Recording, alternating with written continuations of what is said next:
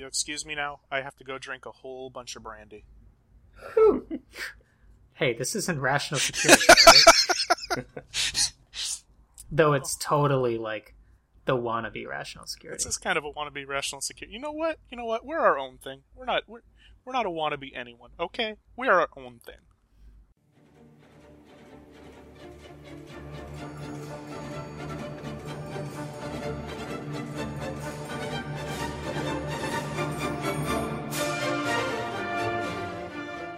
Hello, everyone, and welcome to the Orientalist Express podcast. On this show, we're bringing together several young scholars to discuss a variety of topics related to the Middle East, American foreign policy, and international relations. I'm Nicholas Hayen, the founder of the Orientalist Express blog and website. Joining us today in the virtual studio are the usual contributors. We have Stephen Howard, Hello. Kurt Gunner, Hi. and Brandon Kenny. Howdy. Be sure to check out the official Orientalist Express website at orientalistexpress.com to read more about the team. And don't forget to view our latest post about the Russia investigation and everything that goes along with it. So, this week we're going to talk about the issue of foreign fighters returning from ISIS held or formerly ISIS held areas. I guess the big question now is should nations leave them there, bring them back, or find a third option? And our other topic will be nuclear weapons. Do they make the world a safer place? So, who wants to begin with foreign fighters?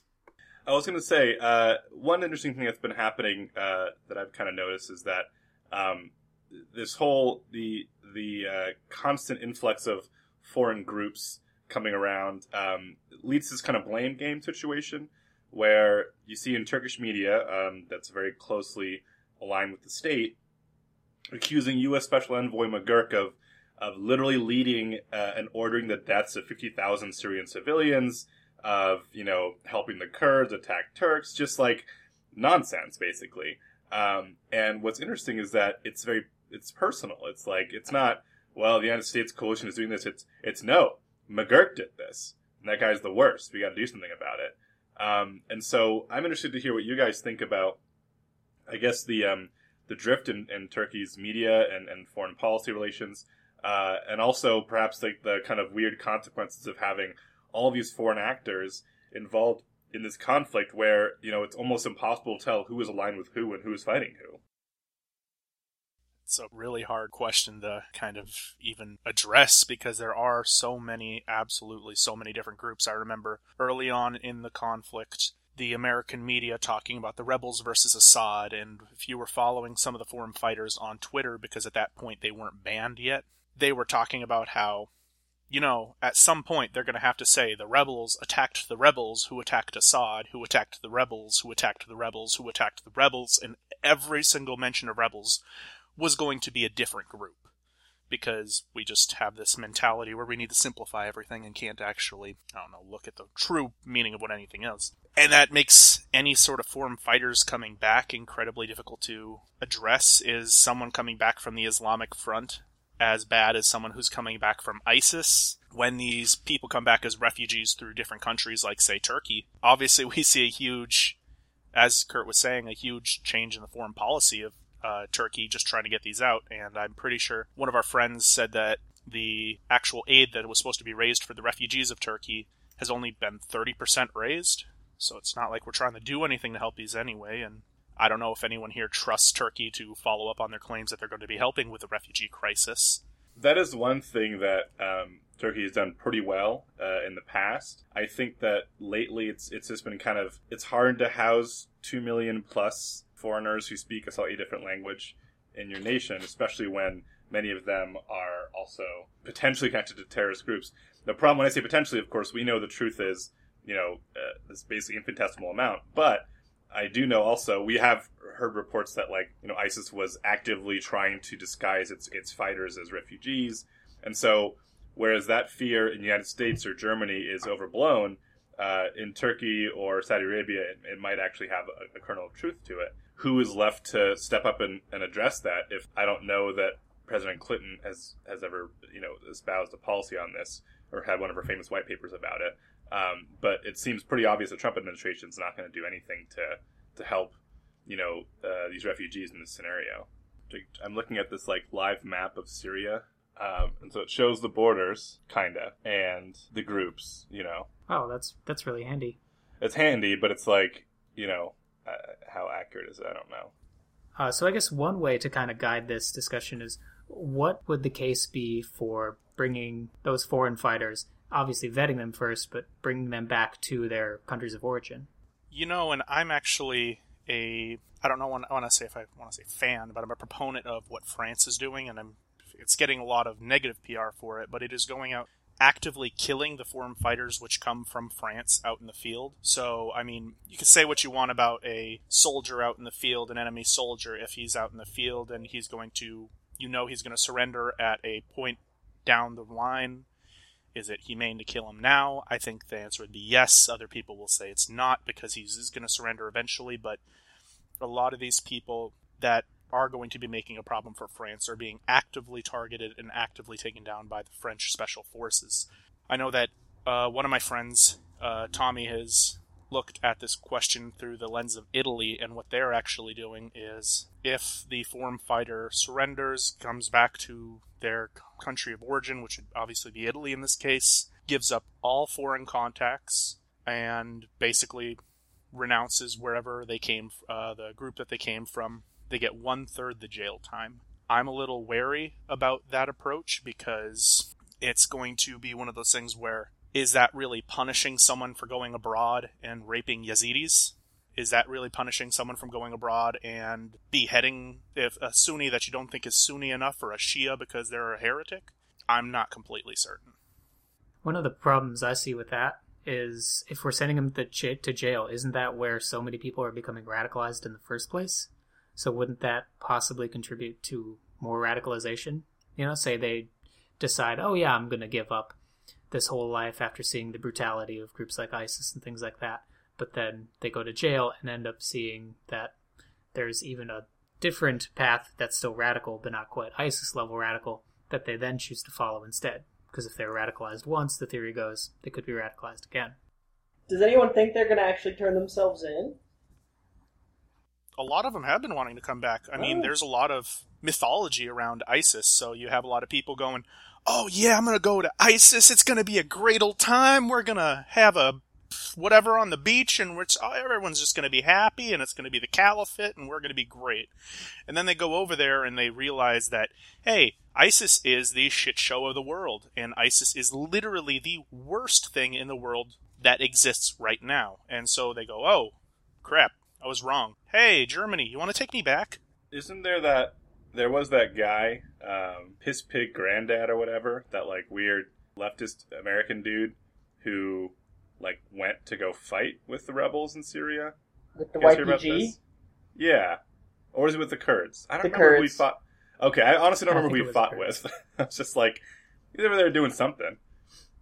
But that's a good question in and of itself. I mean, if someone goes to fight with the Kurds instead of fighting with ISIS, they're still a foreign combatant. They're still doing something which I'm pretty sure is strictly forbade by U.S. law.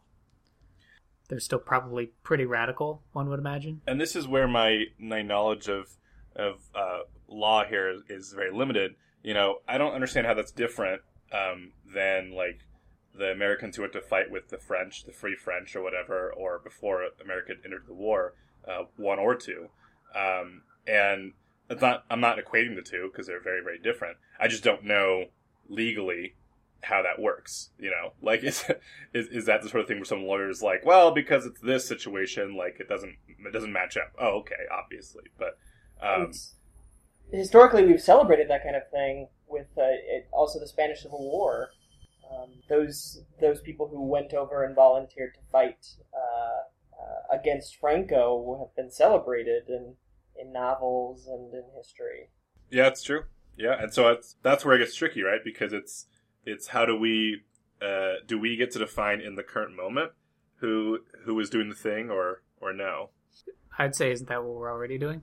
I, I We're mean, basically saying, I mean, if you go and you fight for ISIS, you're bad. If you fight for some of the rebel groups, you might be okay. And if you fight for the Kurds, you're good. Yeah. Well, and then that's U.S. perspective, right? And then the Yeah. Turks are like, well, fighting for the Kurds is basically fighting for ISIS. And, you know, fighting for Assad was bad, and now I guess it's uh, more okay. I don't even know anymore. It's like a hall of mirrors, basically. Yeah, that's what I'm wondering about. If someone goes and fights for the Islamic Front, which I mean, you hear the word, hey, the name Islamic Front, you go, oh, they've got to be ISIS, and you look at them, you're like, ah, they're actually really not ISIS. They're not at all ISIS. And when you get back, what happens? But then again, if you don't bring them back and you leave them there, could we not also run into the situation that we had with, say, Osama bin Laden, where he went to go and fight in Afghanistan, and then he, you know, the job was basically done. He asked Saudi Arabia, "Can I come back?" And Saudi said, "No, we don't want you to come back," and then turned around and, you know, pointed his guns at Saudi Arabia. Which again is why I advocate the French method of just going out and uh, using special forces to specifically target foreign fighters which come from your country. I would say that you can justify this morally because they are your responsibility, they are your citizen, and they are the ones out there killing whoever from. But can you justify it if morally if they're you know they're going to surrender?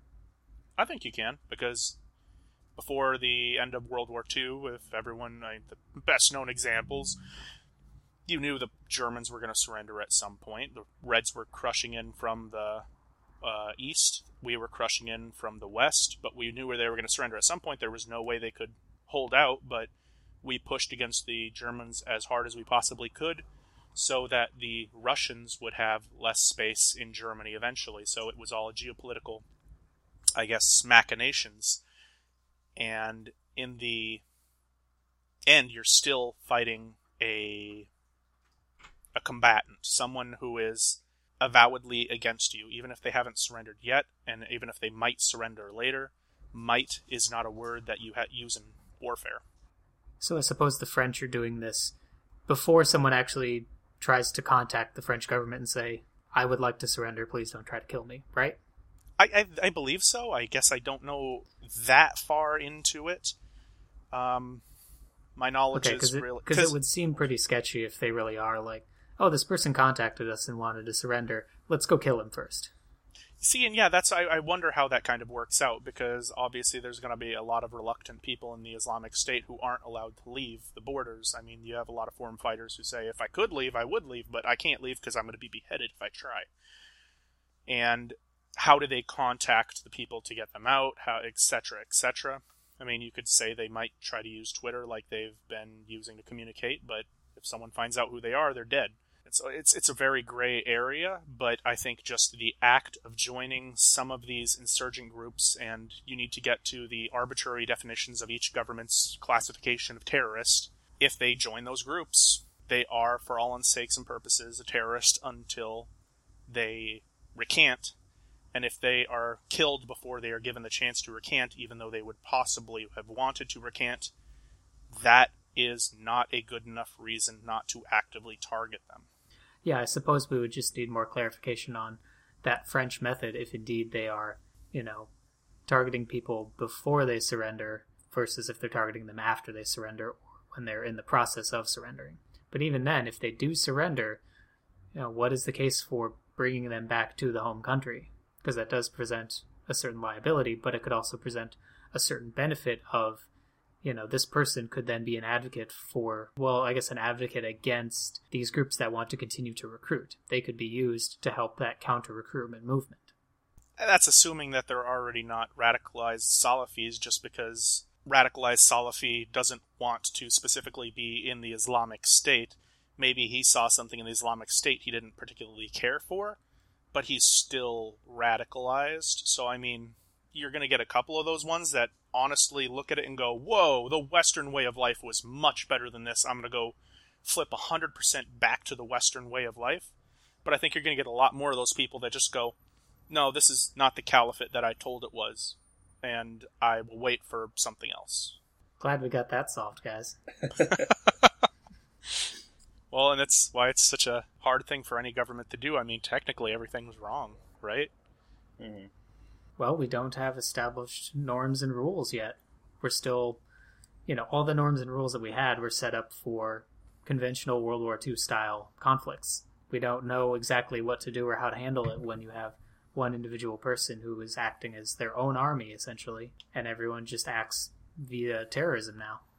which is interesting too because that kind of leads itself to the question of military reform and, and how what kind of weapons we can and should use in combat because you know how do you combat these individual individual actors? And do you need to have a a large standing army or you know small batches of special forces to dispatch immediately to to global locations? I don't know. Makes you think of that tom clancy novel rainbow six you know where they tried to address it with like six elite foreigners and a couple American guys, and they, I think they were fighting against environmental extremists, environmental terrorists. I'm not sure, um, but anyway, we should call Tom Clancy and see what he wants to do about this. Well, you could try, but he's dead. Okay, we should call Tom Clancy's wife. we I should get out the Ouija board, guys. perform a safe. Yeah. Communicate. Well, that's also spirit. that's a good question too, because uh, the last administration, the Obama administration, was very high on selective targeting, and just like what you were saying, transitioning from a military where we were a standard conventional force to fight conventional wars, back to a military which was, or I shouldn't say back to a military which was kind of unprecedentedly completely special forces, and a lot of the generals, a lot of the I guess thinkers in military command really didn't like that idea because while there are a lot of threats out there, and there will be now ever present threats where they are like what Kurt said, they are some random dude taking up arms for some cause, and causes will always have those sorts of people. The biggest threat in the world is still nation to nation warfare. It is not the guy with a Kalashnikov. The guy with the Kalashnikov is going to cause a lot of harm and a lot of casualties, but he's not going to cause world changing events per se. Uh, you look at ISIS, and although everyone thought, oh, ISIS is some existential threat that is to the world, it's going to completely, Islam will destroy the world because of ISIS, yada, yada, yada. No. The much bigger concern in the fight against ISIS is how Russia extends its influence into Syria, how Russia uses its conventional military to stamp out opposition. Well, and I guess it's location, right? You know, North Korea is an existential threat for South Korea and Japan and, you know, even parts of China, right? But for us, it's like, oh, this guy, lol, what a, what a nerd, well, you know? And they I, might be an existential threat for us now. Right. Well, that's the thing is that I think um, there there were a lot of jokes about how Obama created this uh, this really thoughtful system based on this kind of philosopher king executive branch where a you know enlightened despot would and I say that as someone who's a big fan of Obama, but you know he's expanded the executive branch quite a bit. Yeah. Um, and then all of a sudden, our next person is you know a grade A moron who doesn't have the delicacy or the or the knowledge necessary to kind of handle this this machine he's been given. Uh, and so the delicate balance he struck internationally didn't last because it wasn't built on on uh, you know the different checks and balances. It was built on the strong executive branch, and all of a sudden that's gone. You know, we're we're flouting the Iran deal right now, and it's like, uh, well, what's what's going to happen when you know, uh, uh, the international community looks at that and goes, "You can't break a deal and then get mad at them." And then Trump says, "You sure I can't?" Well, I just did, and then you know, all hell breaks loose. He's, he he wrote the art of the deal. Yeah, and this Wait, was, was a bad deal. Was a, Come on, guys. Wait, that was Trump. Hold on a minute. Side note: I actually, um, when I was in Vietnam, I actually saw them selling the art of the deal in Vietnamese. That's unfortunate. Oh. At the and I'm I'm not even kidding. This was at the Reunification Palace in Ho Chi Minh City. Very unfortunate.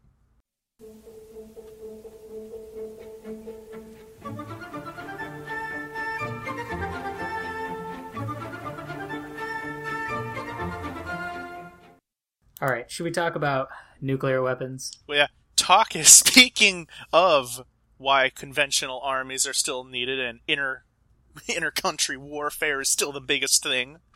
nuclear weapons. so, nuclear weapons, good thing or bad thing? Well, I think uh, we all think they're a bad thing. Yeah. it's the uh, bad thing, but should we have them versus, uh, you know, bad thing and we should not have them. Is that is that right? I, I think that would be probably the most correct. Yeah. Basically, are they evil or a necessary evil? Yeah. I mean, I think they're a necessary evil. Personally, they're like the gun. Once you invent the gun, the gun's going to kill a lot of people, but you can't uninvent the gun. You can't uninvent a nuclear weapon. You can't undiscover the splitting of the atom. You can't undiscover E equals mc squared, etc., etc. And So- if oh, sorry, I was just going to throw out there because I, I mean I think you're right about a lot of this, but when you say when you say gun, you can't uninvent it. Uh, one way to look at this is kind of like the NSA recently building all these really cool, neat, fun hacking tools, which then got leaked, uh, and then they like then you know hackers were able to completely put uh, the Spanish healthcare system and, and British healthcare system like in a headlock for a couple days. You know, people died because of that sort of thing. And the question rightly was like, why are you building this stuff, NSA? Uh, if there's a chance it could get stolen and used against innocent people, couldn't you not extend that argument towards, well, should we not just dismantle all the nukes we can get our hands on and just go from there? You know, and if if someone decides to use a weapon against us, just all right, well, we're gonna blow everything up, blow all your crap up with regular missiles, and regular people will still die. It's just not with the cataclysmic thing we all know and love. We can't uninvent the gun, as you said, but we can make it obsolete, can't we? we don't want to make nuclear weapons obsolete. The only way you make nuclear weapons obsolete is by building something more powerful than nuclear weapons, and I think we can all agree that that is a bad idea. Or we make them obsolete in the sense of there would be no need or reason to use them anymore. Though, of course, I can't think of a scenario where that would actually happen. One world government, and that's I think the Ah. two def- the two big factors here are the anarchy in politi- or in international relations. You don't have a super uh, structure of international relations as much as the United Nations wants to be it. You have sovereignty between every single individual country, all 200 and how many of them. And so, yes, while the United States might be able to say, we're going to dismantle every single nuclear weapon we can possibly get our hands of, China is going to look at that and go, yeah, but we're not gonna. And that leads to a proportionality problem where George Kennan talked about it, and I know a lot of people absolutely hate him, but I think that he still has some wisdom. Henry Kissinger also talked about it. You need a proportionality of nuclear weapons so that you can make nuclear wars, for all intents and purposes, unwinnable. You don't want a country to look at a nuclear weapon and go, I can use a nuclear weapon because I know the war will be winnable, because that will make them tactical nuclear weapons. You can hand them to generals in the field and say, if you need to use this, go ahead and use this. Right now, they're strategic weapons because, let's be honest, you use a nuclear weapon in today's age, you're probably going to end the world. And there are very few people in the world that want the world to end. It's a very uh, realist interpretation because it hinges upon, of course, everyone is a rational actor, which so far we've been lucky and that's the case, but that can't be guaranteed throughout all of time. Well, and I mean, when you're looking at the nuclear weapons, nuclear stockpiles here, um, it's it to me, it's like okay, we're talking about two countries really. We're talking about Russia and the United States, um, in that both have thousands of nukes, and everyone else has like uh, exponentially lower number, um, and so you don't have to say necessarily that the United States is going to disarm everything and then that'll just be it. But you can say, hey, look, we have you know uh, this huge pile of weapons. Russia does too. We're going to lead the way by having some sort of bilateral agreement between the two of them. Luckily, uh, Trump actually he has people in there he can talk to. He knows some people in that whole government. He can just give a call, so it's not too bad. Just call call Putin up and be like, "Hey, what's up, buddy?" Um, and you just do kind of like a, a joint deal. And you, uh, to use the teaching phrase, you model good behavior, right? We're going to work on this, and if you're talking about uh, um, China, right? Well, yeah, I don't know why China would disarm right now, considering the United States and Russia has like thousands more weapons than they do. But if those numbers start to go down, then all of a sudden it becomes, well, okay, yeah, that's that's not so bad, you know. And we're talking about ninety percent of the weapons in, in the whole world. I sent that stockpile report to you guys in the chat. Um, are owned by by Russia United States, so it really has to be us first. We can't wait let for someone else to lead on this, and we know Putin's not going to lead on this. Uh, and then kind of hope that trickles down to other countries. Um, I, it, it's not a, a short term solution. It's not going to happen tomorrow, but I think it needs to start soon. The problem that I would have with that is the no one's afraid of North. Uh, people are afraid of North Korea having one nuclear weapon. Yes, that is right. But people are more afraid of North Korea having 50 nuclear weapons because it makes them hard to target. The problem with reducing the nuclear arsenals isn't so much that yeah we can destroy the world probably a hundred times over the United States by itself, and that report itself is a little misleading because the, the effectivity of the United States nuclear weapons are just above and beyond what Russia could ever compare. So if we were to actually compare nuclear power in that little chart that you had sent out, the United States would be above and beyond everybody else by wide, wide, wide margins. But the power of a nuclear weapon is still incredibly devastating, and the power of smart missiles now and smart weapons is growing and growing, meaning that you can effectively, if someone has only, uh, I see on this, Israel has estimated 80 nuclear weapons, Pakistan has 130 nuclear weapons, and if you can effectively target those nuclear weapons, then you can eradicate their nuclear stock, and again, a nuclear war becomes winnable. So the reason why the United States and Russia had so many nuclear weapons wasn't particularly so that they could destroy the world 80 times over. There's no point in that but it was to make a nuclear war unwinnable by any means. So the United States could, to every effect that we possibly could, target every single one of Russia's nuclear weapons. But that's 70,000 or 7,000 nuclear weapons. We're not going to hit them all, which means the nuclear war we might dis- we might stop them from destroying the world over 7 times, but they could still destroy it one more time. Yeah, and basically that is the fundamentals of second strike capability is second strike capability the type of like the second course of a meal or something? I, Trump's got a. I, I was listening to him on like the nuclear triad, and I, that's has something else to do with I don't know what, but I'm. I mean, nuclear weapons, man, nuclear weapons. My thought is this entire conversation, and basically every conversation about nuclear weapons, hinges on this sort of binary of we either don't use them or we use literally everything. But has anyone given thought to incrementalism of nuclear weapons? So, say something happens to the point where somebody decides to launch a nuclear weapon. Would the response always be that the other side would launch everything that they have? Or would it be that they would essentially respond in kind? That it wouldn't necessarily increase and escalate, it would just be kind of a one for one matching my reading of the U.S. foreign policy on the, or I guess the U.S. defense policy on this comes from uh, started in the Eisenhower administration, which was overwhelming response. So yeah, they shoot off one nuclear weapon, and we shoot off literally every single one of our nuclear weapons that we have pointed at them at them, and you make it so that yeah, you want to pinch us, we're gonna wreck you, and I, say what you will about that, but I think that is our strategies currently. I think that is the strategy currently, but and of course this would depend entirely upon the person who is president at the time. But would that person, in the face of it, basically look at that and go, "Well, they launched one. I could either respond in kind with one, or I could basically create a series of events that will definitely lead to the end of all life on Earth."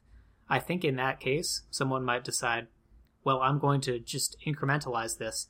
and see if it doesn't escalate further. Because at the end of the day, you know, if it continues to escalate, eventually it'll reach that point anyway. But someone could take a look at that situation and go, I will respond in kind and maybe not end the world, as opposed to definitely ending the world. This just all seems very Cold War mentality to me. um, this seems very like two superpowers and we're on the brink of destruction. And I mean, I think if you look back at a lot of those policies, um, they were terrible not just because they risked the lives of people around the world, but because they they honestly assumed this kind of hostile intention. Um, and I think the only way out of this is to is to kind of shake our way free of these of these kind of uh, modes of thinking, and instead of like, okay, you nuke us and destroy our nuclear capability, now you've dominated us. It's like, well, okay, but we also have a bunch of your economy intertwined with our economy. So what are you going to do about that? Like, you blew up our city so now we're not going to trade with you and now you have a food shortage like i think the world is very different than it was back then and i think you know um, while north korea does present a, a, terrifying threat it's not because they're traditional power with weapons; it's because they're non-traditional power.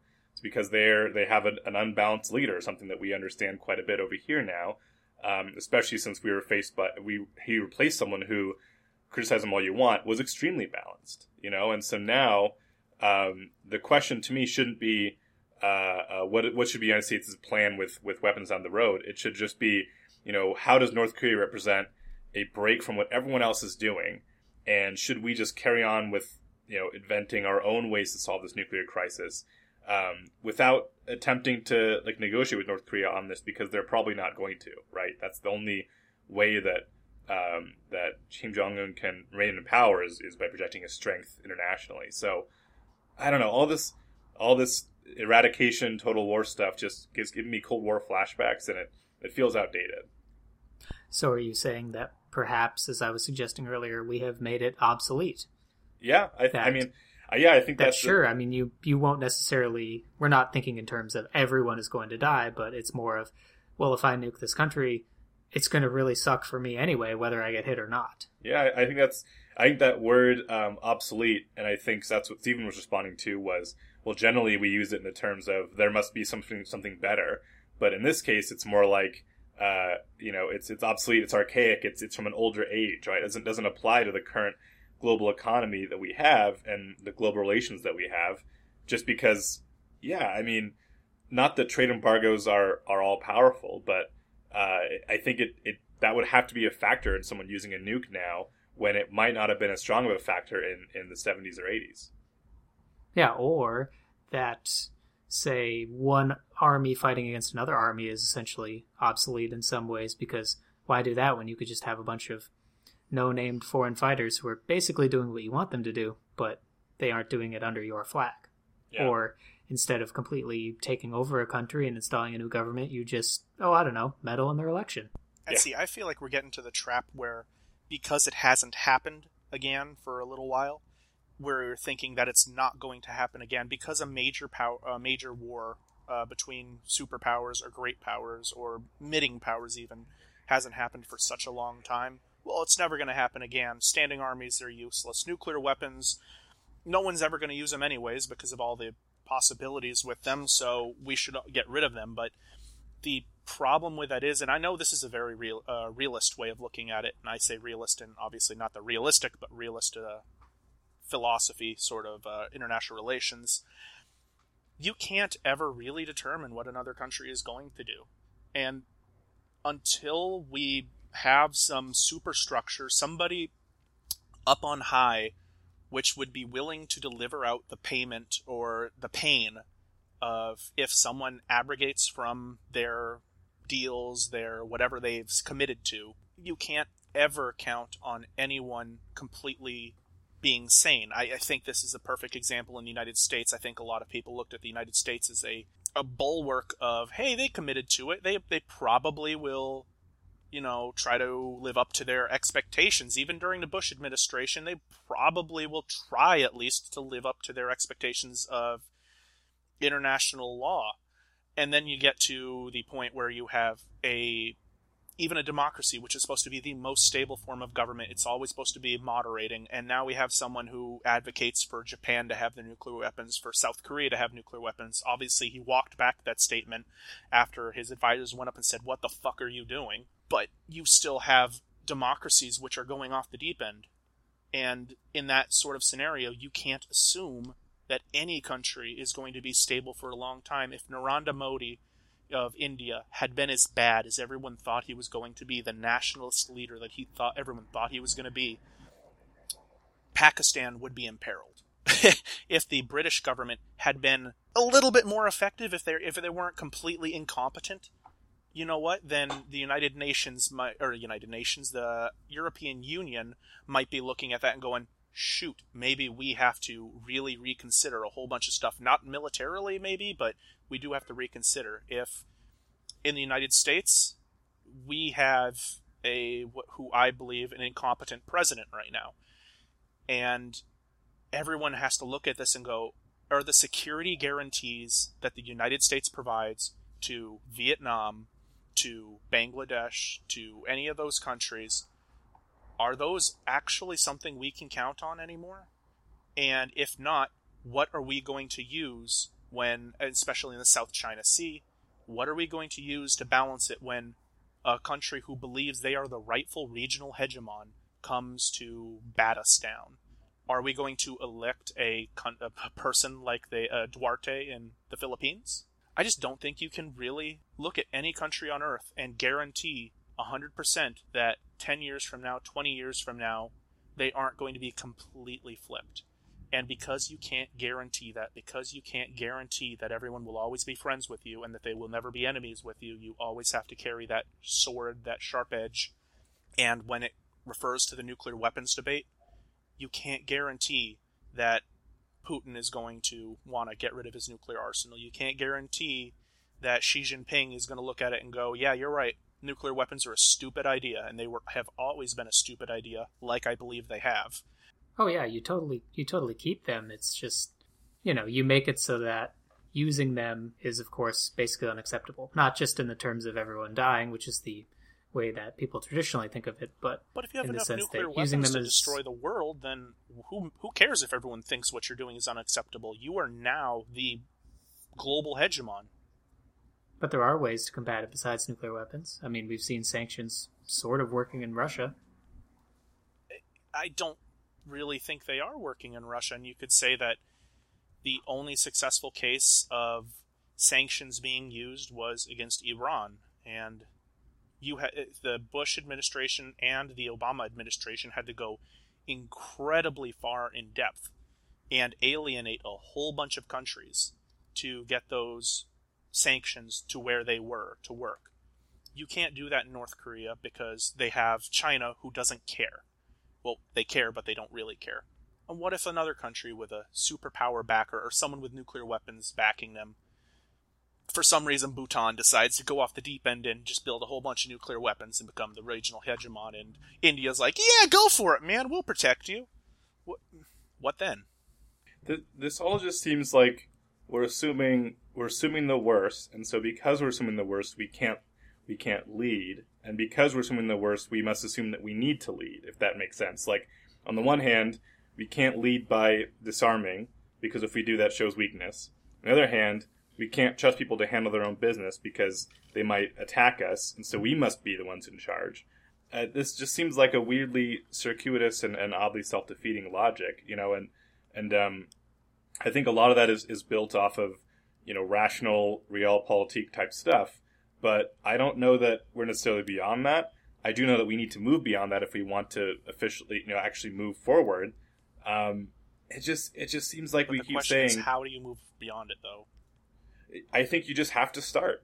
I think you just have to start. You have to make a deal with another one of the major empires, either either China or Russia, most likely, um, and say, okay, we're going to start disarming. Let's do it, and then get people on board from there. Because if you look at it like, well, they're going to they're going to take advantage of us. Well, they'll they'll always be true. There will always be other nations who will try and take advantage of your weakness. Um, but unless you you make an attempt at it, it'll it'll never get done, um, and we'll just be stuck in the cycle forever where uh, we sit here and decide uh, who, who, what, what nations we think are doing well, what nations we think are doing bad, which ones are getting close to nukes, which ones are not. Should we sanction, you know, Iran because they're getting close to this nuclear thing? Uh, it just seems like a like a circular, uh, never-ending spiral. To some extent, I would agree with you. But I mean, then you look at the case of Ukraine, and I mean, the reason why Ukraine disarmed was because they had guarantees from the United States, from Great Britain, from France, and from Russia that if they got rid of their nuclear weapons, they would never be encroached upon. That happened 20 years. Well, was it was it 20 years ago? About 20 years ago in the 90s, and you can't guarantee what was going to happen later on. So yeah, you can guarantee that at the time everyone had the best interest in upholding that, but you can't guarantee that someone with an unstable men- mind is going to come to the leadership. So yeah, you are right that I it is assuming the worst. But to some extent, you always have to prepare for the worst while hoping for the best. I mean, that's a really hackneyed and used phrase, obviously. But can we say that nuclear weapons make the world safer in a very ironic and almost self-defeating kind of way? I do think they do. I mean, they make a lot of wars completely. If, if nuclear weapons hadn't been a thing, I mean, the United States and Russia probably would have gone to war, and I believe probably the United States would have won it, but there would have been millions of people dead on each side. and that never But happened. is wouldn't that have been deterrence enough though to prevent those two powers from going to war? No way. No way. People don't. Uh, countries like that don't care about. Uh, it sounds. It is bad. Countries like that don't care really about how many people die in the war. They care if they win the war. Well, what do you what do you win at this point? You're not exchanging territory. You're not getting any money. The, the even the ideologies, you know, even the if we're looking at I guess communism uh, pre Soviet Union breaking up and capitalism, even those ideologies have been like twisted and warped to the degree that I don't know that I recognize either one. Um, obviously not in Russia, but like, can you say that Chinese China is communist? I don't think so at all. I don't really think that American capitalism uh, follows anything close to those ideologies that we were so excited about with the free markets and whatnot uh, back in the day. So, I guess the question I'm asking is, you know, this this go for broke, do anything to win mentality. Uh, there's nothing left to win if everyone is trading with everyone, and all the only way you win is through economic domination, right? So, nuclear weapons are obsolete in that sense, and if we're going to keep them around, we're just asking for someone to steal one and use it on a civilian population. Um, and that to me is, is the scariest thing. Not that we're going to have two nations fighting, because beyond North Korea, I think most nations um, understand that they need some sort of relations with their neighbors to survive in this in this global world. Um, but if someone were to, if a group of really excited terrorists were to break into um, some nuclear facility in, in Russia or China or or Pakistan or or North Korea and grab even an old a very old weapon that can still destroy most of if not all of a major major city. And so that's what we need to be worried about. And by disarming them by taking that first step, we're saying that that's that's a threat we're taking seriously versus waiting for this kind of um, invasion to happen. And I, I know that um, you guys have been saying that that uh, international conflict between two nations is still the most dangerous thing. I just don't see it. You know, beyond North Korea, I don't see um, the same kind of wars happening if we take these steps. You know, if we're aggressively pushing uh, a kind of nuclear disarmament treaty, uh, that I think will help uh, disable a lot of these arguments. I think that just makes wars more winnable. At this point, if Iran has, I, I don't believe Iran should get, but if Iran has 50 nuclear weapons, they can. Uh, no one's going to ever declare war on them. No one's going to ever invade them. Because they do not have nuclear weapons, we have hawks in the administration right now who are going, let's do regime change. You have hawks in the Saudi administration, let's do regime change. And a war against Iran is every single day more and more feasible because they don't have the type of deterrence that they would need. And we look at it and we go, well, I mean, max 2,500 Americans will die. And what's the what's the big deal? It'll make the world safer in the end. And that's what I get back to again, where a lot of these politicians, a lot of these leaders don't look at the number of people that will die. They look at is the war winnable? Is the cost acceptable for what the outcome should be? And I, it's very noble to look at the world as how many people will die in a given war, but most people will not. Most people will look at it as is the number of deaths acceptable for the cause that will happen? And nuclear weapons make that amount of death unacceptable in any case. Conventional wars are acceptable in many more cases. I'm not going to say every case, but a lot more cases. But I do agree with you, Kurt. I really do agree with you that the biggest threat in the world with in terms of nuclear weapons is not state to state warfare because specifically because it would be a world ending event. And the biggest threat in the world is if Pakistan doesn't take care of their nuclear arsenal and it gets taken over by the Pakistani um, Taliban and used in Afghanistan. That is the biggest threat in the world. It's so funny because we talk about this this rational stuff. You know, both of us are talking about different levels of rationality, and yet it, this you know Donald Trump ran because he got made fun of in the White House Correspondents' Dinner. You know, and Yeah. uh, and then solidified his decision to leave the Paris Accord because Macron kind of squeezed his hand real hard. You know, and that's just one guy. And I, I think that the unpleasant truth is that a lot of people perhaps uh, have that mindset of like you know it is it is personal for a lot of these leaders, especially ones who've been in power for quite some time.